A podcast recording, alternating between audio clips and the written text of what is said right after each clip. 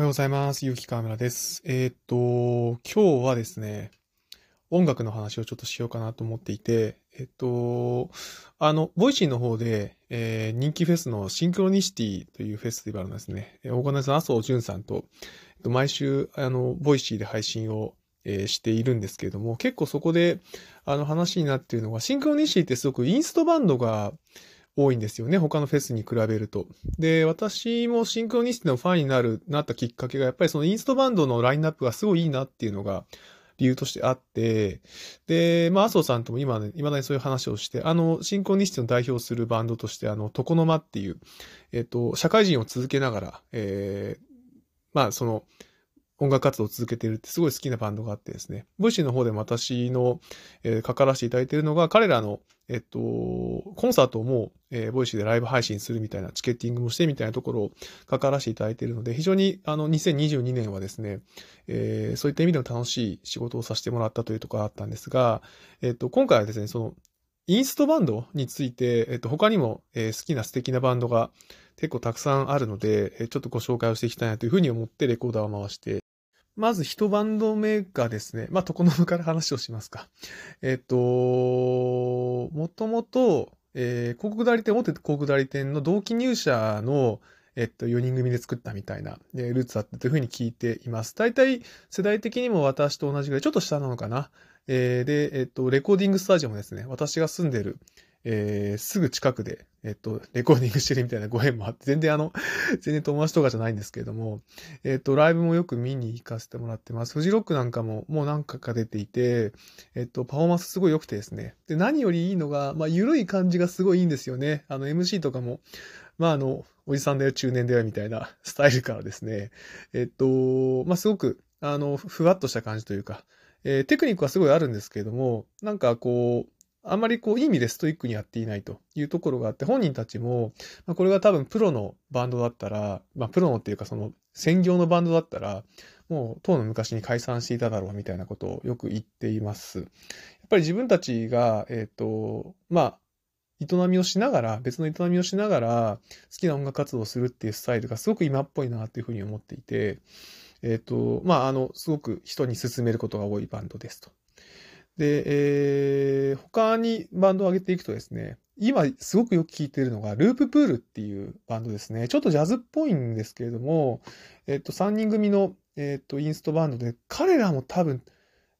なんかインスタだっけななんか、あ、ツイッターか、見たら、えっと、この12月でメンバーが40歳になりましたみたいなことがあったので、多分、まあ、1個下とか、まあ、本当同世代ですね。私からすると。で、すごく、あの、なので、多分聴いてきた音楽とかもきっと似てるんでしょうかね。すごくこう、私が好きなジャズとかも含めて、あと、やっぱり10代、20代過ごしてきたオルタナみたいなものにも影響を受けてるのかなというところもあり、まあテクニックもすごいありですね。えっと、すごく、えー気持ちのいいバンドで、えーまあ先ほどにあのご紹介したシンクロニシティにも、出演の、えっと、推薦みたいな、推薦っていうかそのツイッターであの、どのバンド見たいですかみたいな、えー応募を今ちょうどやってるんですけれども、それにもすごく名前が多く上がってるってことを、あの、オーガナイズの麻生さんはよく言っていました。えーこれもなんか、えっと、Spotify とかで聞けるのでおすすめです。で、えっと、並びで言うと、シンクロニシティもよく出てるのはライトですね。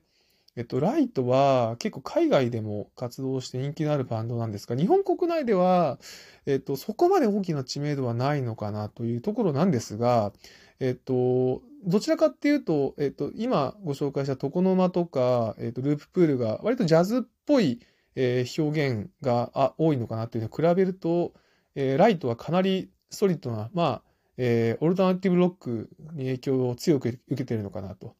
えーメンバーによってはおそらくミクチャーとかメタルっぽい感じのルーツを持っているようなメンバーもいるのかなっていう感じの結構ソリッドなサウンドが特徴のバンドですね。えっ、と、去年の、いや、今年か、今年のシンクロニシティの、えっ、と、イーストかなのステージは、えーもう入場規制かかったというところで、まあ、あの、好きな方々からの熱狂的な支持は熱いというようなバンドで、えっと、曲も、あの、どれも聴ける、えー聴いてすごく上がる音楽なので、ぜひこれも、えーと試していただければなというふうに思います。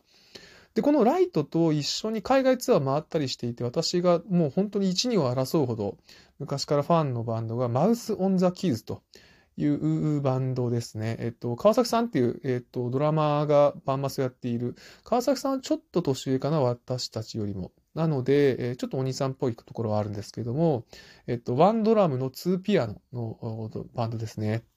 で、なので、ピアノが2台あるので、かなりこう、なんていうか、クラシカルなこう雰囲気もあるんですが、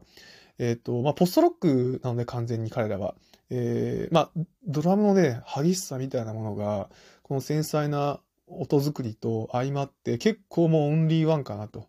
いうところですね。えっ、と、一応海外でもものすごく評価が高くてですね、えー、なんかこう、ヨーロッパツアーとかの方がなんか印象としては多い印象ですね。国内ではあまり見ることができないので、私もあの、関東圏、首都圏、関東圏でライブがあるときは、結構無理してでも見に行くようにはしてたりするんですけれども、フェスで見たのは、2019年の朝霧ジャムかなのちっちゃい方のステージやったんですよね。それぐらいかな前、フジロックでも、えっと、出演をしていたんですが、出演時間が朝の4時とかあったんで、ちょっと私も見るつもりでいたんですが、ちょっとあの、体力の限界で見ることができず、ちょっと悔しい思いをしたというところもあり、えー、ただ、あの、川崎さんもですね、これ MC がめちゃくちゃ面白いんですよね。あの、ふざけててとか。あの、まあ、あの、そこも含めて、ぜひライブで見ていただきたいようなバンドかなというところですね。えっと、最後はですね、えー、FOX キャプチャープランをご紹介しようかな。えっ、と、結構、地上波ドラマの音楽を作っていたり、まあアニメの、えっ、と、音楽、主題歌となった音楽を、えー、もう全般担当したりしているような、えっ、と、かなりサウンドクリエイティブからすると力のあるバンドですね。えっ、と、ピアノのメルティさんと、えっと、ジズのヘルプもやってるドラムの名前忘れした。すいません。と、ベースの、えっと、3人組編成で、彼らはどちらかともうはっきりルーツはジャズですね、これは。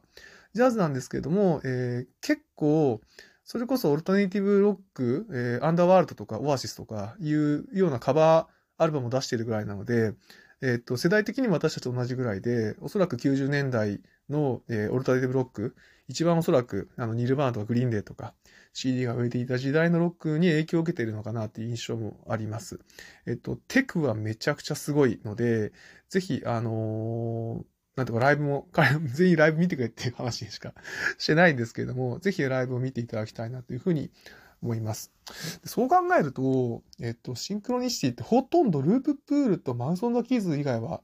なんか全員絡んでる感じがして、マーソーさん的にも、まあ今出てないその2組も、すごい興味あるみたいな話をしていたので、多分、トーマナーとしてはすごく、まあこういう路線が好きな人にはたまらないフェスなのかなっていうふうに思いますね。ちょっと麻生さんとの放送も、えっ、ー、と、ここに、えー、リンクを貼っておきたいので、ぜひ、そちらの Voicy の方も聞いていただければというふうに